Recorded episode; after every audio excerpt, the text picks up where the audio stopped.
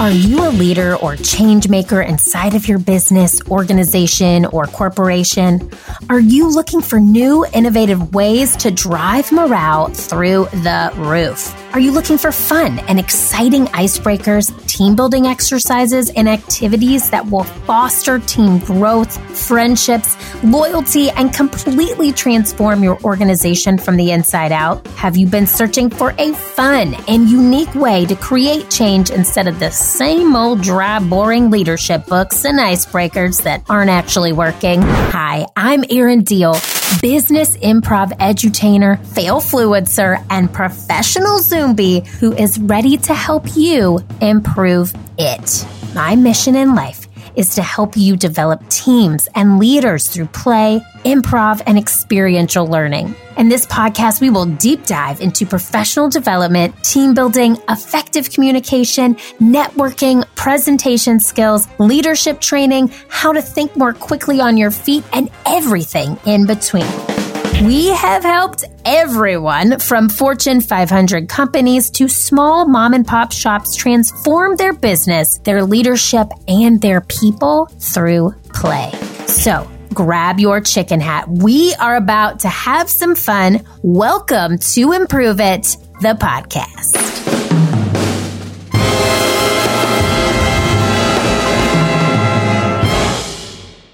Improve It family. Oh my goodness, you are in for a huge treat today, my friends.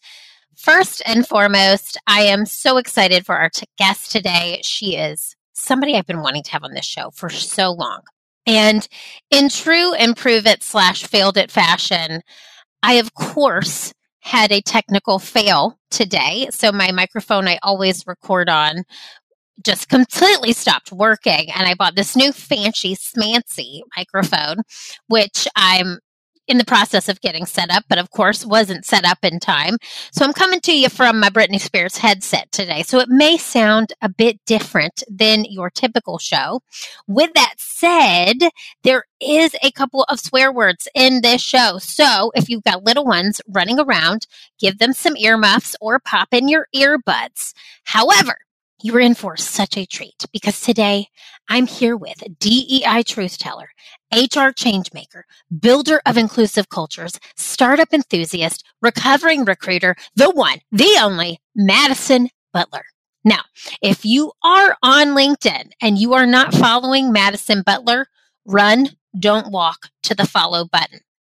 Here is a quick rundown on Madison. So she is a New Englander at heart, but she now lives in Austin, Texas, and she's been there since 2017. She focuses her work around creating equitable spaces and creating scalable strategies to achieve psychological safety.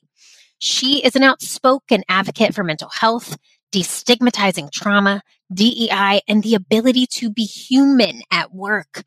She is passionate about facilitating hard conversations through storytelling, data, and tough empathy. And you will see and hear some of these stories today. Oh man, this interview is so jam packed. We talk about how she became so authentic, how she got to be so authentic on LinkedIn, not only on LinkedIn, but also in the companies that she's working for.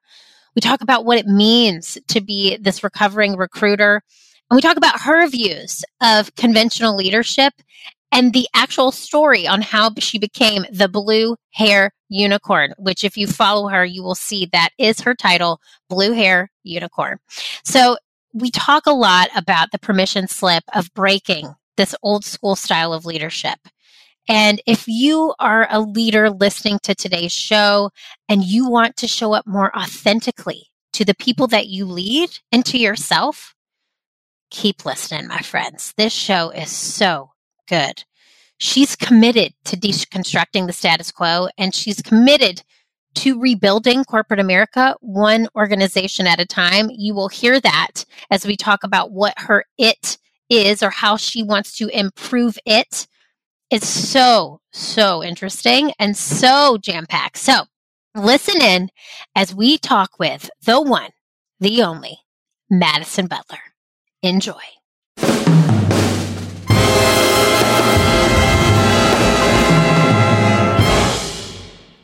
Okay, Madison Butler, I am dying on the inside. I told you this before I hit record.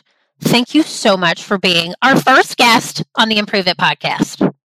Oh gosh, thanks for having me. Sorry that my schedule is so wild that it took so long for us to connect. Um, I love that your schedule is so wild because you're doing great things in this world. So wherever you are, good things are following. Um, and if you, I, I introed this into the beginning of the show, but if you haven't found Madison Butler on LinkedIn yet, do yourself a favor, pause this show, go to the LinkedIn app, give her a follow. She spits fire. So, Madison, I want you to tell the what we call the Improve It family. What is one fun fact about you that we couldn't find online? So, from your bio, your LinkedIn profile, what's a fun fact that we should know about Madison Butler? I have five dogs and a cat. Stop. Can, can I get the names of all five dogs? Yes. Um, so we have Dolly, Bobby, Finnegan, Potato, and Darby. Sorry, there's so many. Sometimes I forget how many we have. Um, and then my cat is my cat is Tom Noodle. Stop it. Okay, wait. Tell me where potato came from because that is just the best. I was almost going to name my dog Tater Tot. So, pl- okay, tell me about potato so it's it's like kind of a happy but also kind of a sad story. Um, so a couple of years ago, my partner Spencer. So you'll also probably learn in this. I have two partners, but uh, Spencer is the one I'm talking about in this instance. Um, we were driving, and it was the night before Thanksgiving, so nothing's open, and we're driving into our neighborhood, and we just see this stray dog like running in the street, and if you know me, like I have just like a stray dog magnet. I found stray dogs since I was little. I literally probably find five to seven a year. And I've always been that way. And so we get her in the car. I bring her to the vet. She doesn't have a microchip. Obviously nothing's open because it's the night before Thanksgiving. And so we're like, okay, well, she'll just hang out at the house till, you know, Friday. And then I'll, I'll bring her to, you know, Austin Animal Center you know, and we were at the vet. So like the vet looked at her and was like, you know, she's a little skinny, but nothing, nothing big going on. Uh, she gave birth in my office on Thanksgiving. Stop. to one single puppy. And so we were like, okay, now the universe has gifted us a puppy. Um, and I don't really feel like I can bring her to the shelter because she won't survive. And so we were trying to think of like Thanksgiving names. And so we named them Potato and Tater Tot. Stop. Okay, Madison, this is a ma- this is a match made in heaven. I am dying right now because I really was going to name my dog Tater Tot. I'll tell you his name later, but this is sad yet also amazing.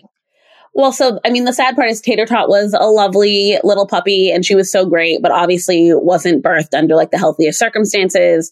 You know, her having only one puppy tells me there wasn't, she wasn't very healthy in general. And she ended up passing away about a year after being born from um, liver failure. Oh. But that being said, we do still have Potato. Tater Tot was very loved, very happy. It was literally like one day she was fine and the next day she wasn't. So I do have a house full of rescues, a house full of misfits. So we do end up having a lot of sad stories here because I typically take in older dogs. Um, right now we do have Finnegan who is six months old, but he has epilepsy. Aww. So it's always like, there's always something going on at my house. Stop. But Potato is like, Potato is now like a, almost 100 pounds. So she is no longer the skinny dog that I found, you know, two and a half years ago. Okay, good. Okay, this this makes me so happy. I'm so happy, but I'm also sad for Tater Tot. But I'm happy Potato is is like alive and well. Okay, Madison. I like to keep it real with the Improve It fam. We had a technical difficulty, so we're back. Are you back? I'm here. We're doing this. We're doing this thing. Okay, so we we found out our fun fact about potato well, our sad fact about Tater Tot and our fun fact about these five dogs and your cat. And I love that. I mean, this is so crazy. You're, do you live, where do you live? I don't even know where you live. Yeah, I live outside of Austin. Um, so I'm actually, fun fact, I'm an introvert by nature. So I actually live outside the city because the city puts me into like sensory overload. Yeah. So I live northwest of Austin out on the lake. So I do have, you know, a, a pretty decent sized yard. Everyone's kind of, I've got their own rooms. so uh, they they do have a pretty a pretty good setup. And to be honest, like the potato and tater tot story is not even like out of the dogs in this house. It's not even like the craziest dog story that I've got. Oh, oh my god! Okay, so everybody has their own rooms. This is exciting. We have a lot of yard to run and play in. So things. This is so fun because I I love watching and listening to or reading, I should say, the stories that you put on LinkedIn. And this is something that I never knew. And now I'm so happy that I do. So I want to kind of switch over to that because, like I said, unless you've been hiding your feed from yourself, you have got to find Madison Butler on LinkedIn. And what drew me to you, as I'm sure so many people, is just your honesty, your vulnerability, and truthfully, your tell it like it is mentality when it comes up to showing up as a human being and tackling things like racism and the status quo. So I want to start with what made you start doing these mini blogs on LinkedIn and when did you start doing this? Oh gosh. Uh, so it's definitely been a journey. I definitely haven't been as like coming in hot as I am now. But to be clear, I'm very much, I'm from the East Coast. I'm East Coast through and through. I have always been, i am going to tell you exactly like it is. I don't have time or the need to like fluff things up. Yeah. Uh, so that's kind of like ingrained in my DNA and in my personality. However, a couple of years ago, I was working for a startup and I had this leader who was really great at LinkedIn and he very much takes the same approach as I do. He's a white man in sales. However, like his approach is very similar to mine. Like he just doesn't, he doesn't give a shit. And so when I had started posting content, he had basically said like, Hey, your content's like cool, but it's kind of boring and it's not really a representation of who you are. Why aren't you being, you know, real? And I was like, well, cause I like being employed. So that's why. uh, and he was like, you know, you're not doing yourself justice by not being real. And he was like, the people who are going to, you know, value your content and learn from your content are the people who need you to be real. And so I started really writing, you know, at the time about recruiting and why recruiting was broken. But then when I started taking like steps back into this more holistic lens of why recruiting was broken, I was like, oh God, it's because everything's broken. Um, and so I started writing about it, but I started doing that thing where I was really nervous because the thing I've learned is like people on the internet suck. Um, so I started doing that thing where, you know, when you send like a spicy text message, like when you were going to tell your mom, like, I'm going to be late for curfew, and then you just like throw your phone because you didn't want to like see the answer. Uh, that's basically what I would do. I would like write some spicy content shut my laptop and be like, okay, I'm going to go do the dishes or like, I'm going to go sleep or I'm just going to go for a walk. Um, because I don't want to see what happens after that. Right. And so I, I started just getting myself into the habit of doing it. LinkedIn didn't come very naturally to me. It felt really weird to like bear like my true self on LinkedIn originally. Um, and so I had to really set goals for myself. Initially, it was like, I'm going to connect with 10 new people a day. I'm going to connect with five new pieces of content today and I'm going to write something of my own three times a week, which really led to at one point it was five times a week. And now it's like, if I've got a thought, I'll put it on LinkedIn. And if I don't have a thought, then I won't. And, you know, the funny thing for me is people are always like, oh my God, how long does it take you to write your content? And I'm always like, three and a half minutes. And sometimes Canva takes me about five. Wow. And do you create your own canvas? I wanted to ask you that. They are I do. beautiful. What? Thank you. Okay. You're also a graphic designer. Yeah. Someone asked me today, someone's like, who's the artist? Yeah. Oh, I am not. I am so like visually not like a jam. Like I have not, I moved into my house like a year ago and I still haven't painted because the idea of like, I like visualizing it overwhelms me. So I'm not visual, but I do, I do do some things on Canva. And someone today was like, Oh my gosh, who's your artist? And I was like, Canva. I have a subscription. I really thought, you know what I literally thought? I'm like, she has an amazing graphic design team. Like I, I knew your content was you, but I have looked at your picture, like you post like these awesome Canva graphics. And as a, as a recovering perfectionist over here, I, I had to outsource that because I cannot, like, I, I, I don't have a visual bone in my body right now.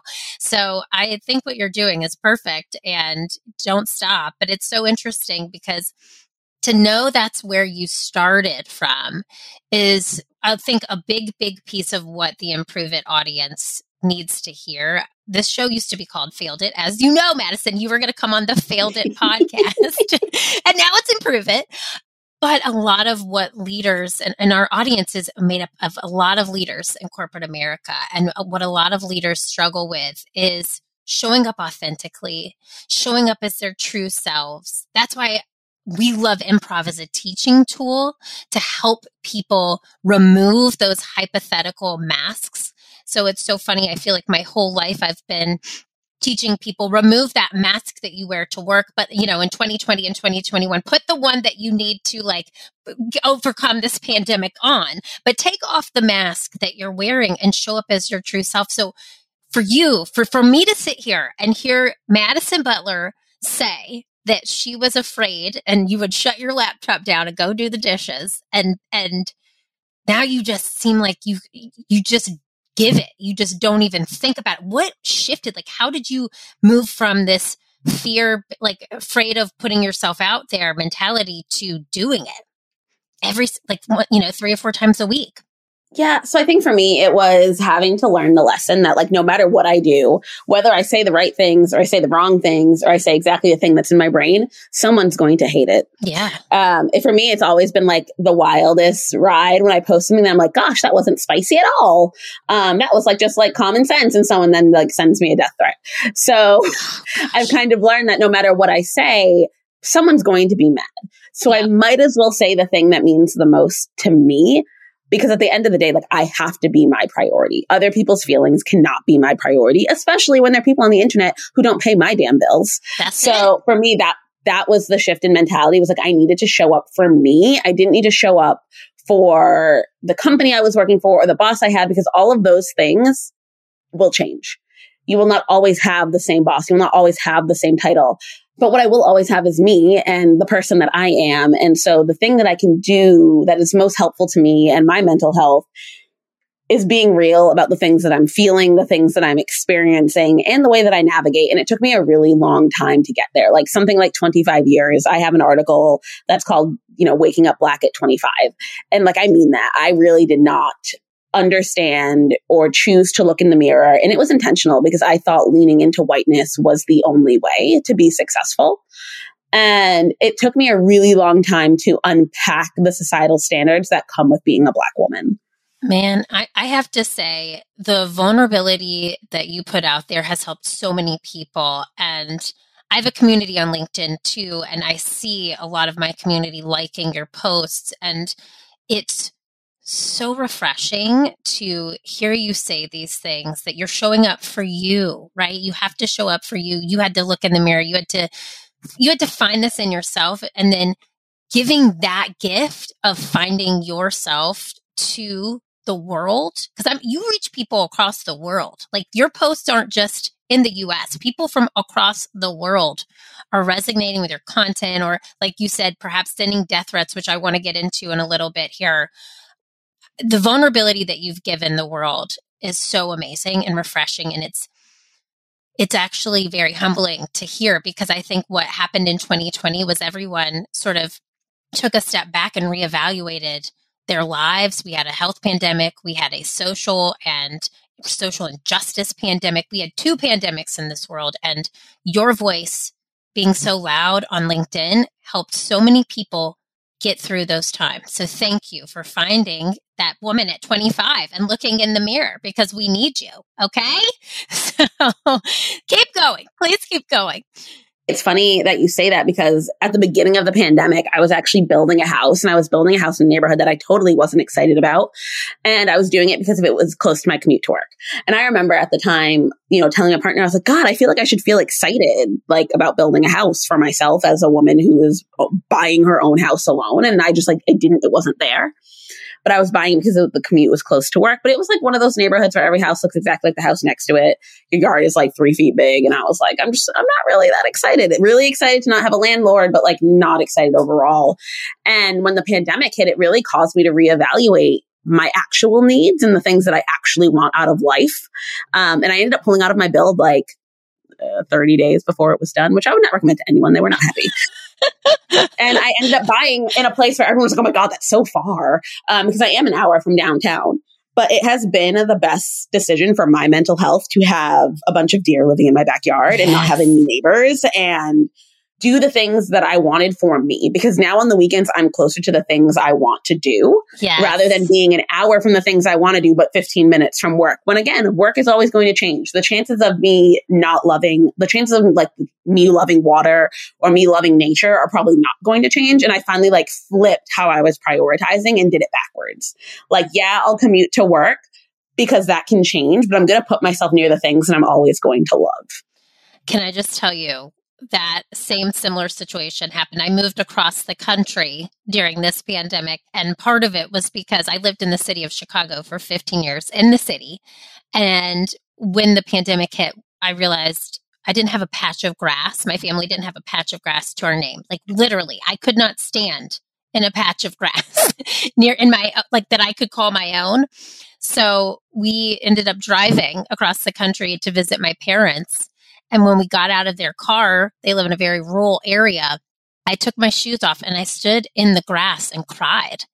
And it was the most grounding experience because I realized exactly the work will always be there, but I really reprioritized what I needed. And it's nature, it's being outside, it's fresh air, it's, I live near the ocean now. Like those things were so important. And I think we let work dictate and rule our lives so much sometimes that we deprioritize our own mental health and the fact that you found it and so many people found it during this past year is is wonderful because then we can actually get back to humanizing work, which is why I want to talk to you today. Can I? Can, I'm going to bring it to this point. So I saw this on one of your posts, and I will never forget it. You said, "Hire humans, not resumes," and you you compared you called yourself a recovering recruiter. Can you tell us a little bit more about this? What a recovering recruiter means to you? Um, recruiting is by far the most stressful role that I've ever had because you're technically supposed to be selling. And there's something really yucky about selling someone something that's not real. Yeah. Um, because when you sell something, you're not like, think about it. If you were going to sell me a used car, you're not going to be like, wow, it's so pretty, but it's got three flat tires. You're just going to tell me it's pretty. And so when you're recruiting, you're essentially expected to do the same thing, which I don't feel good about as a black woman, as a queer person to basically sugarcoat everything in order to get, you know, people hired. I remember sitting on a panel last year and it was with some people from some, some big organizations, Slack and Microsoft. And I was really the only person who was coming from the startup world. And they were talking about how they, you know, sell candidates and all of these things. And I just felt so gross about it. Because at the end of the day, I want people to come work with me who want to be here because it's the right thing for them, not because I convince them that it's the right thing for them. And so then when you're working against quotas and metrics all of the time, you, you're forced to do that because you want to keep your job. You obviously have to put, pay the bills and put groceries on the table. And so you end up being in this world where you don't necessarily feel great about what you're doing if you can't be completely honest. And so when I talk about hiring humans and not resumes, so often we forget um, that people are like not just their skill set. Like I'm really good at what I do, but I'm also like a person with a personality. And because I'm a person with a personality and human, um, it also means I have emotion.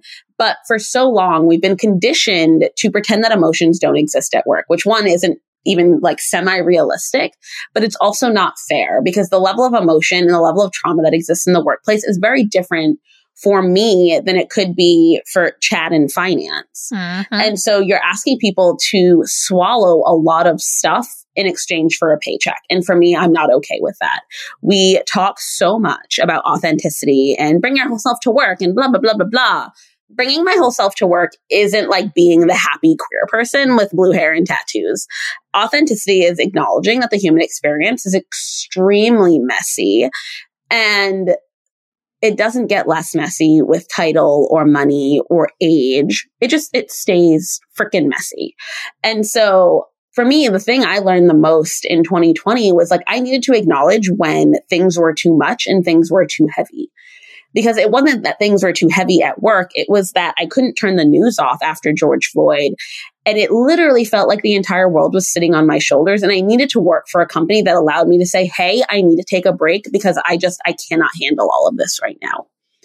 And I often find that companies want the happy parts of authenticity. They don't want the real parts. That's it. They forget that humans have a ton of emotional baggage, regardless of who you are.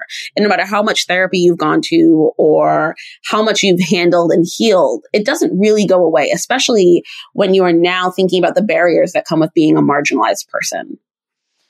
So let's talk about this a little bit. I want to, first and foremost, I respected every post that you made in 2020. I, I, found you on LinkedIn in 2020.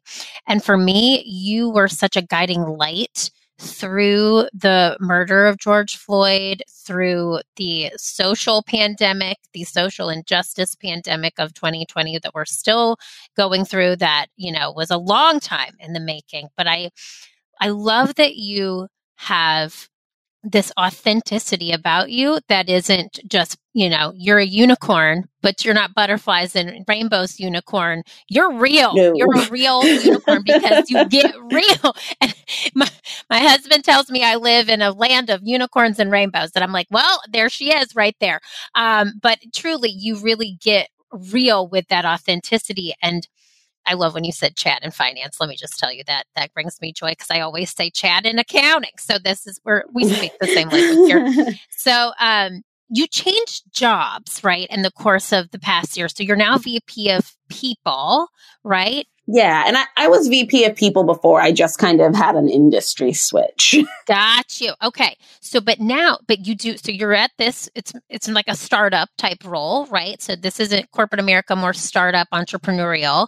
And then you are also the founder of the Blue Haired Unicorn, the COO of Seapine, and you're the co-owner of the Triple B community. Is that correct? Are these all of the job titles that you have right now? Yes. okay. Okay, Madison. One, quick, first question. Do you sleep? Yes, and I sleep very well, actually. Okay, good, because your mental health is a priority. Everyone listen to that.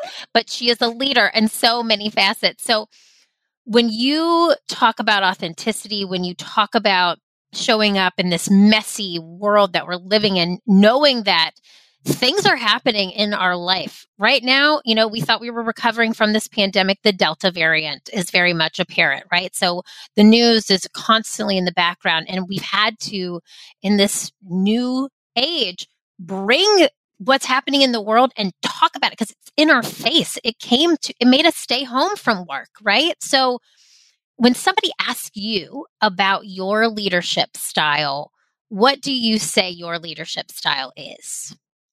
So for me, I am very much um, team captain uh, player. I don't ever want to say that I'm team and coach because I'm never going to ask people to do something that I'm not willing to do myself.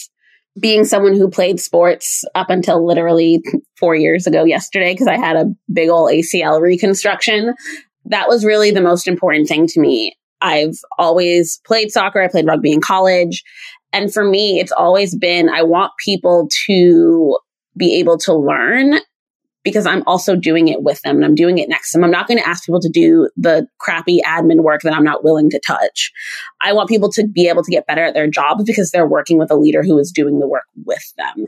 And on top of that, being able to be open about the things that I experience when I navigate work and the things that I experience emotionally with my team because they have the right to do the same thing. And I also know that if I don't do it, they're not going to feel like they can do it.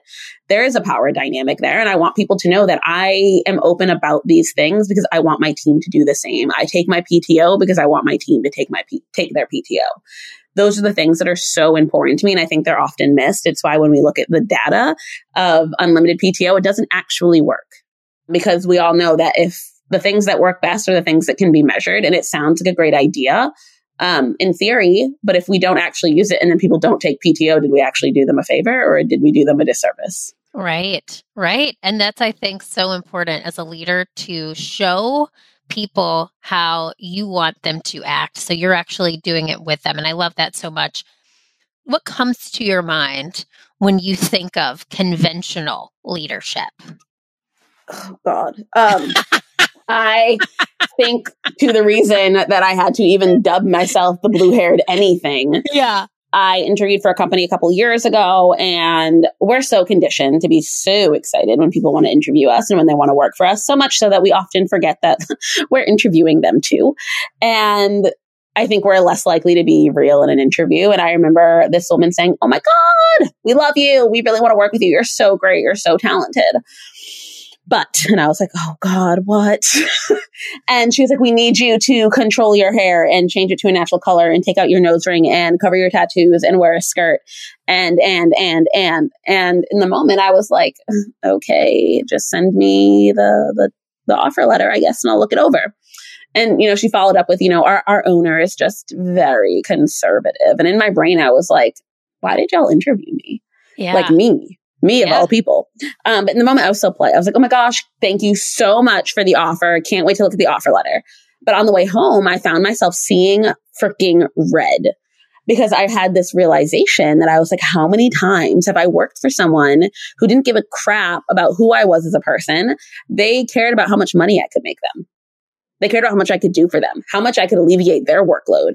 And that's exactly what they wanted from me. They knew I was really good at what I did and they knew I would make them money, but they wanted me to do it while I also made them comfortable. Yes. Oh my god. And so I went home and I was like, how can I, how can I, how can I make sure that no one's going to ask me to change my hair again? Ugh. So at home and I was like, I'm gonna put blue haired recruiter in my tagline. And so I put blue haired recruiter in my tagline. and then I remember, you know, back to the beginning of our conversation where I was working with that that leader who told me to show up. When I interviewed with him, I was like, okay, so my hair is blue. And he was like, yes, I have eyes. Thank you.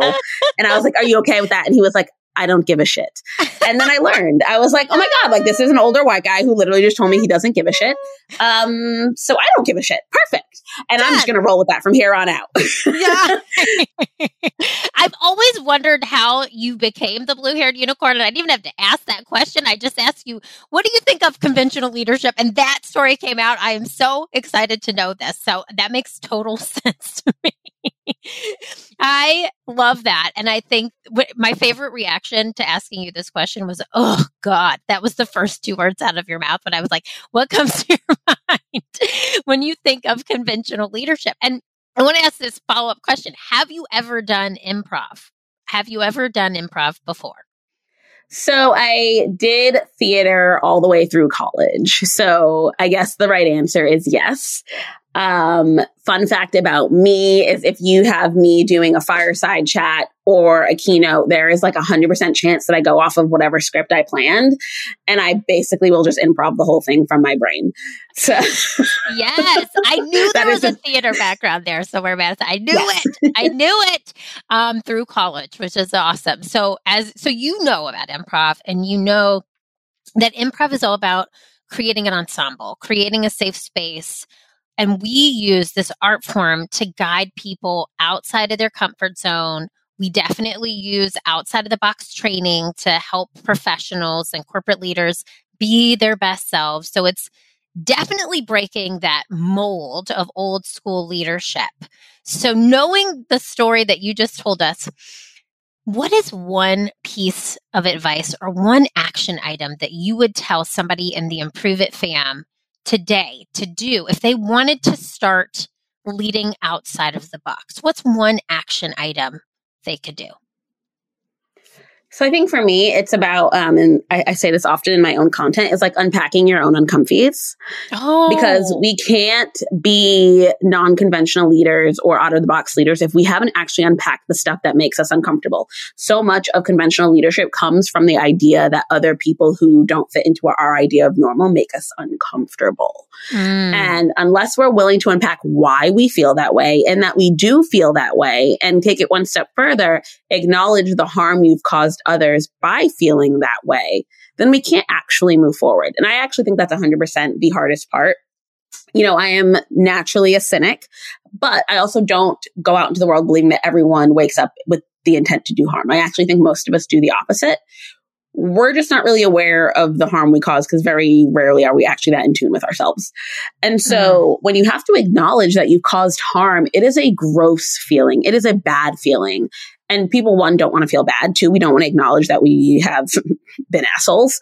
Um, and so now what, what do you do with that? And so often people shy away from having that idea. So instead they dig their heels and they're like, no, my belief is real my my feelings are valid whatever it is about whatever. So often you know i think about with my other partner reese they're non-binary and like the whole argument around they them pronouns people just instead of being like oh god i never realized that i could use they them in a singular fashion dig their heels into like the grammatical argument which like i have an entire degree in english i promise you you have used they them in a singular form. You just didn't notice because you weren't paying attention to your language. Mm-hmm, mm-hmm. But if we're not willing to do that, we can't actually then call ourselves leaders who think outside of the box. We think outside of the box as far as we can be comfortable. But for me, it is unpacking that fact that if someone else makes me uncomfortable, that is not their issue to deal with. It is my own. Yeah. And that oh. should be the same for every single person who joins my team, joins my organization, everyone I consult with. If something about them makes me uncomfortable, that is something that I have to deal with internally, not something that needs to be reflected back on them as their problem. Yeah, man, I love I really love everything that you just said and I think especially with the pronoun piece, I just saw you did a post about that, the grammatical piece. So I will try to find that post and link to it in the show notes because it was so good.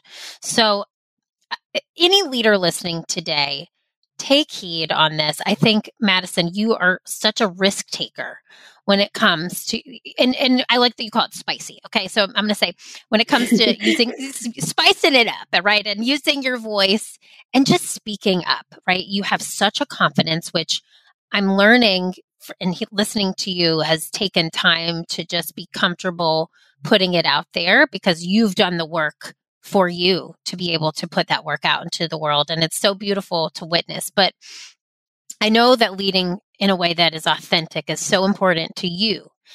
And I know a lot of our Improve It family listening today is listening and they're they're nodding their heads. Yes, Madison, how do I how do I do this? How do I step outside of my old school leadership box. I know there's a lot of trepidation around that because we are so used to staying inside of this way of leading. So, what would you say to anybody listening who is afraid? What can you tell them to help them overcome this fear of stepping outside of their old school leadership box? You know, I think there's fear with trying anything new. But for me, the thing that overcomes that fear is the fear that I'm going to cause someone some kind of trauma.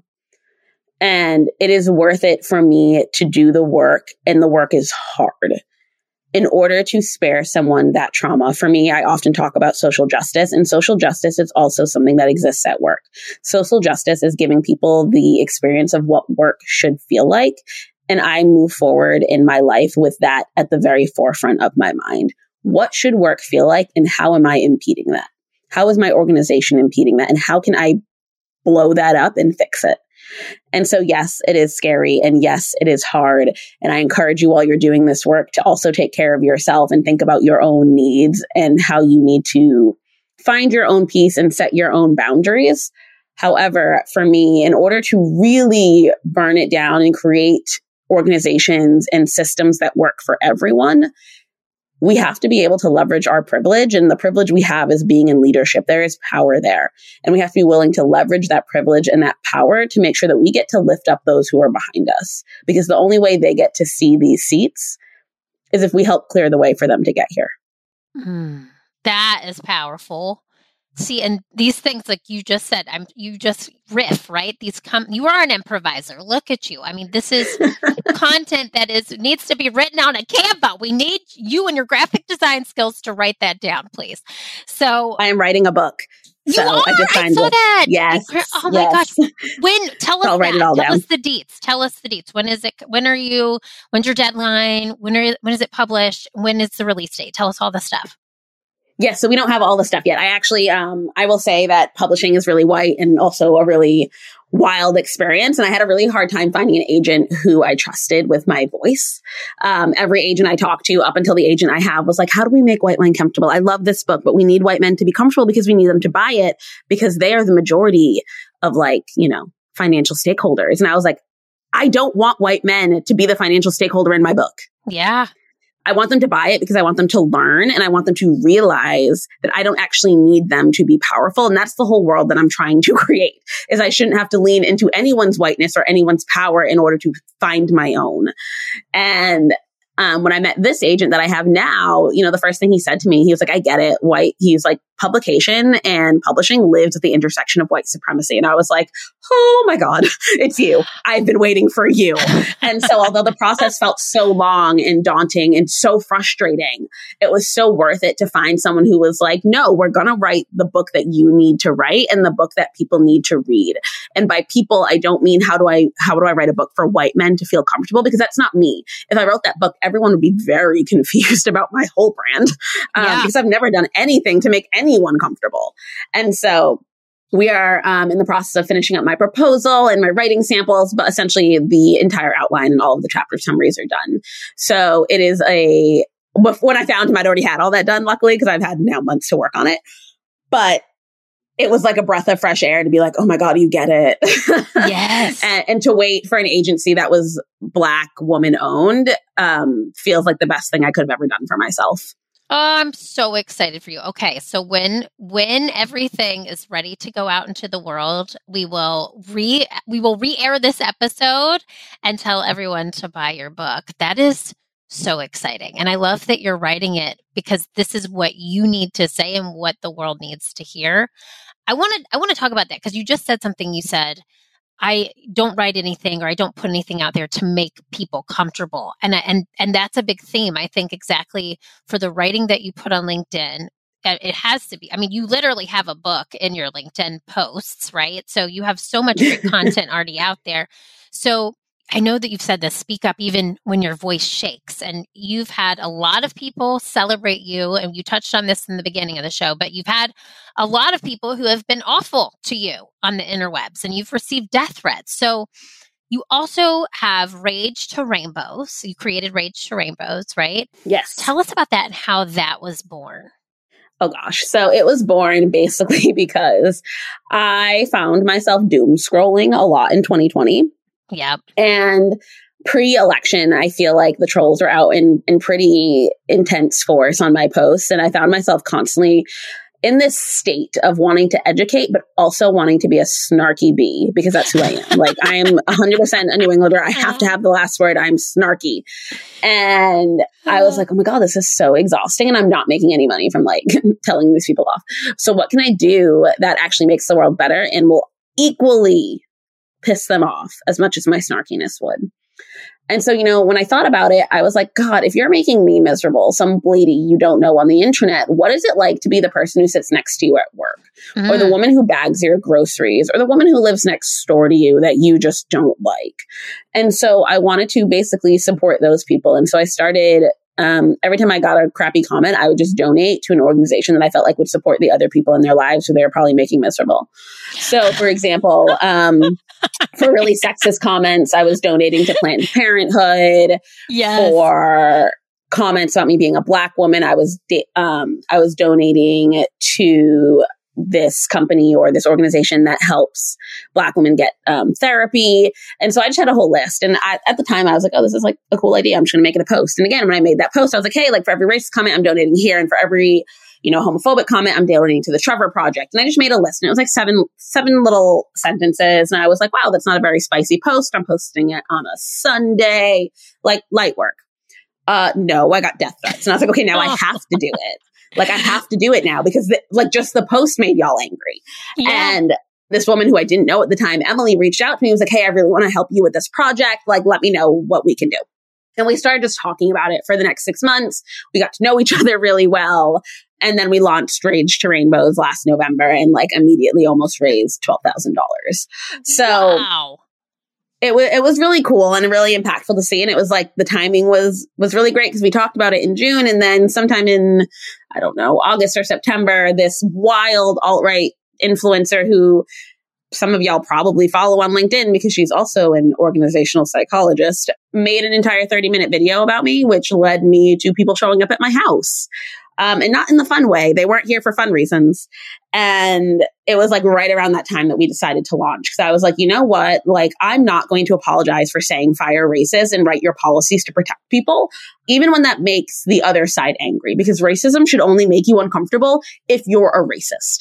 Like, you should only find racism to be getting fired for being a racist to be a scary thing if you feel like that might be you. And if you feel like that might be you, maybe you have some unpacking to do. Yeah. And when we launched this, it was such a relief because I, again, was just standing so strong in the things that I believe in rather than I could have totally backed down and made my stuff private and deleted my LinkedIn. Because when I tell you, she has like 100,000 followers on YouTube. Wow. Wow. And like to, to clarify, she was at the Capitol. So if we want to know what kind of human she is, she was Okay. Okay. Okay. And I mean, when I tell you, like, it was a good video. It probably took her four or five hours to make because she pulled my content, she pulled my my Twitter feed, like, she put a lot of effort into it. And then on top of putting a lot of effort into it, like, tweeted out my handle 9,000 times. Like it was a mm. lot. Um, and then she made a follow up video. And when I tell you, like the, the comments were really graphic, like the kind of comments that my partners were like, ooh, you shouldn't read these because they mentioned blood. Um, and I just, I refuse to let someone else make me scared. You know, the thing, and I will talk about it a lot in my book, is the thing that made me have this like, come to the light moment of like, oh gosh, you're a black woman and that matters is I dated someone who nearly killed me. And not only did he nearly kill me, he was just a straight up racist. And so like I lived through that and I came on the, out on the other side of it. So I refused to like make some, let some like random woman on the internet make me like feel fear in my own home because I've worked really hard to alleviate myself of feeling fear in my own home. And so I just, I refused to give her that power. Like I never responded to her. I never responded to like her little friends. Like I just, I, I don't want to because I knew that would be giving her the power, like as if she impacted me. And she didn't. I went on with my happy little life, ate a crab rangoon and moved, moved the hell on. I love that crab rangoons made our way into this podcast. Yes. They're my favorite. Potatoes, tater tots, crab rangoons. We've done it all. Okay. So, first of all, that what a story. And I am so impressed with how you handled that. And I can't imagine that happening. And that is freaking scary. But kudos to you for just staying strong, holding strong in your beliefs, and being the bigger person. Literally. I mean, that is that's some stuff. And I'm so glad that Rage to Rainbows exists. And I know that you put these spicy posts out there, but you create conversations that need to be had. And so I want to kind of end our show with this. We say and improve it, your it can mean so many things, right? So improv is a big part of what we do, and that it is whatever it is that it, that thing that you feel like you're put on this earth to do. So, what would you say is your it? Oh gosh, I think my it is burning it down. And I mean all of it. For me, my biggest goal is that the people who come after me never question if these corporate spaces were made for them. So many people right now who look like me, who live like me, come here and they know that this was not made for them. They know they have to be someone different in order to be successful, in order to get a promotion, in order to get hired.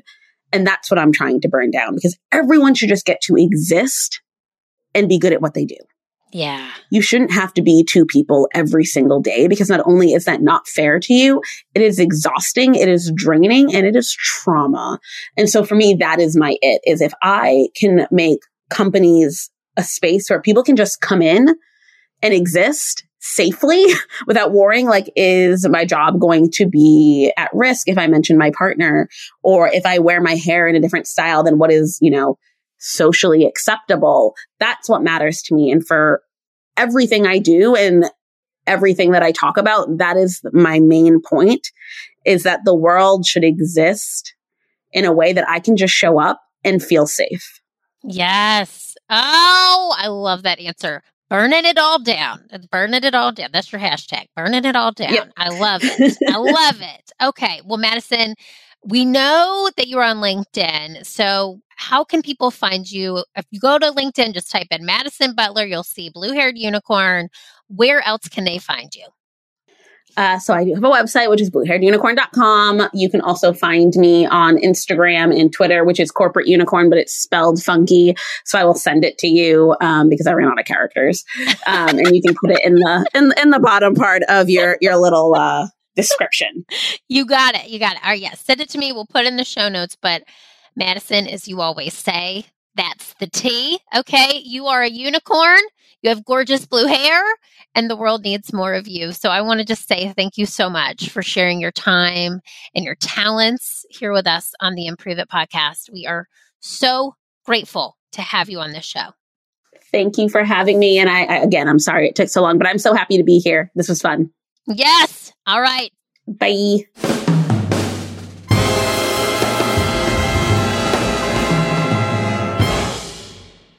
Improve it, fam. Oh my gosh. That show. Madison Butler. This was a dream interview for me. I am so honored to have had her on this show. And if you took anything away from today's show, it's this. You have permission to break the mold of old school leadership. Be you. Be unapologetically you because the world needs that special it that only you can bring. Thanks for listening, Improve It fam. I'm sending you so many virtual hugs. We'll see you here next week. Hey, friends, thanks for tuning in to Improve It. I am so happy you are along for the ride. If you enjoyed this show, head on over to iTunes to leave us a five star review and subscribe to the show so you never miss an episode. New episodes drop every Wednesday. Now, if you're really feeling today's show and you've improved it even just a little bit, please take a screenshot and tag me at Keeping It Real Deal on Instagram and share it in your stories. I'll see you next week, but I want to leave you with this thought. What did you improve today, and how will that help your future successful self? Think about it. I am rooting for you, and the world needs that special it that only you can bring. See you next time.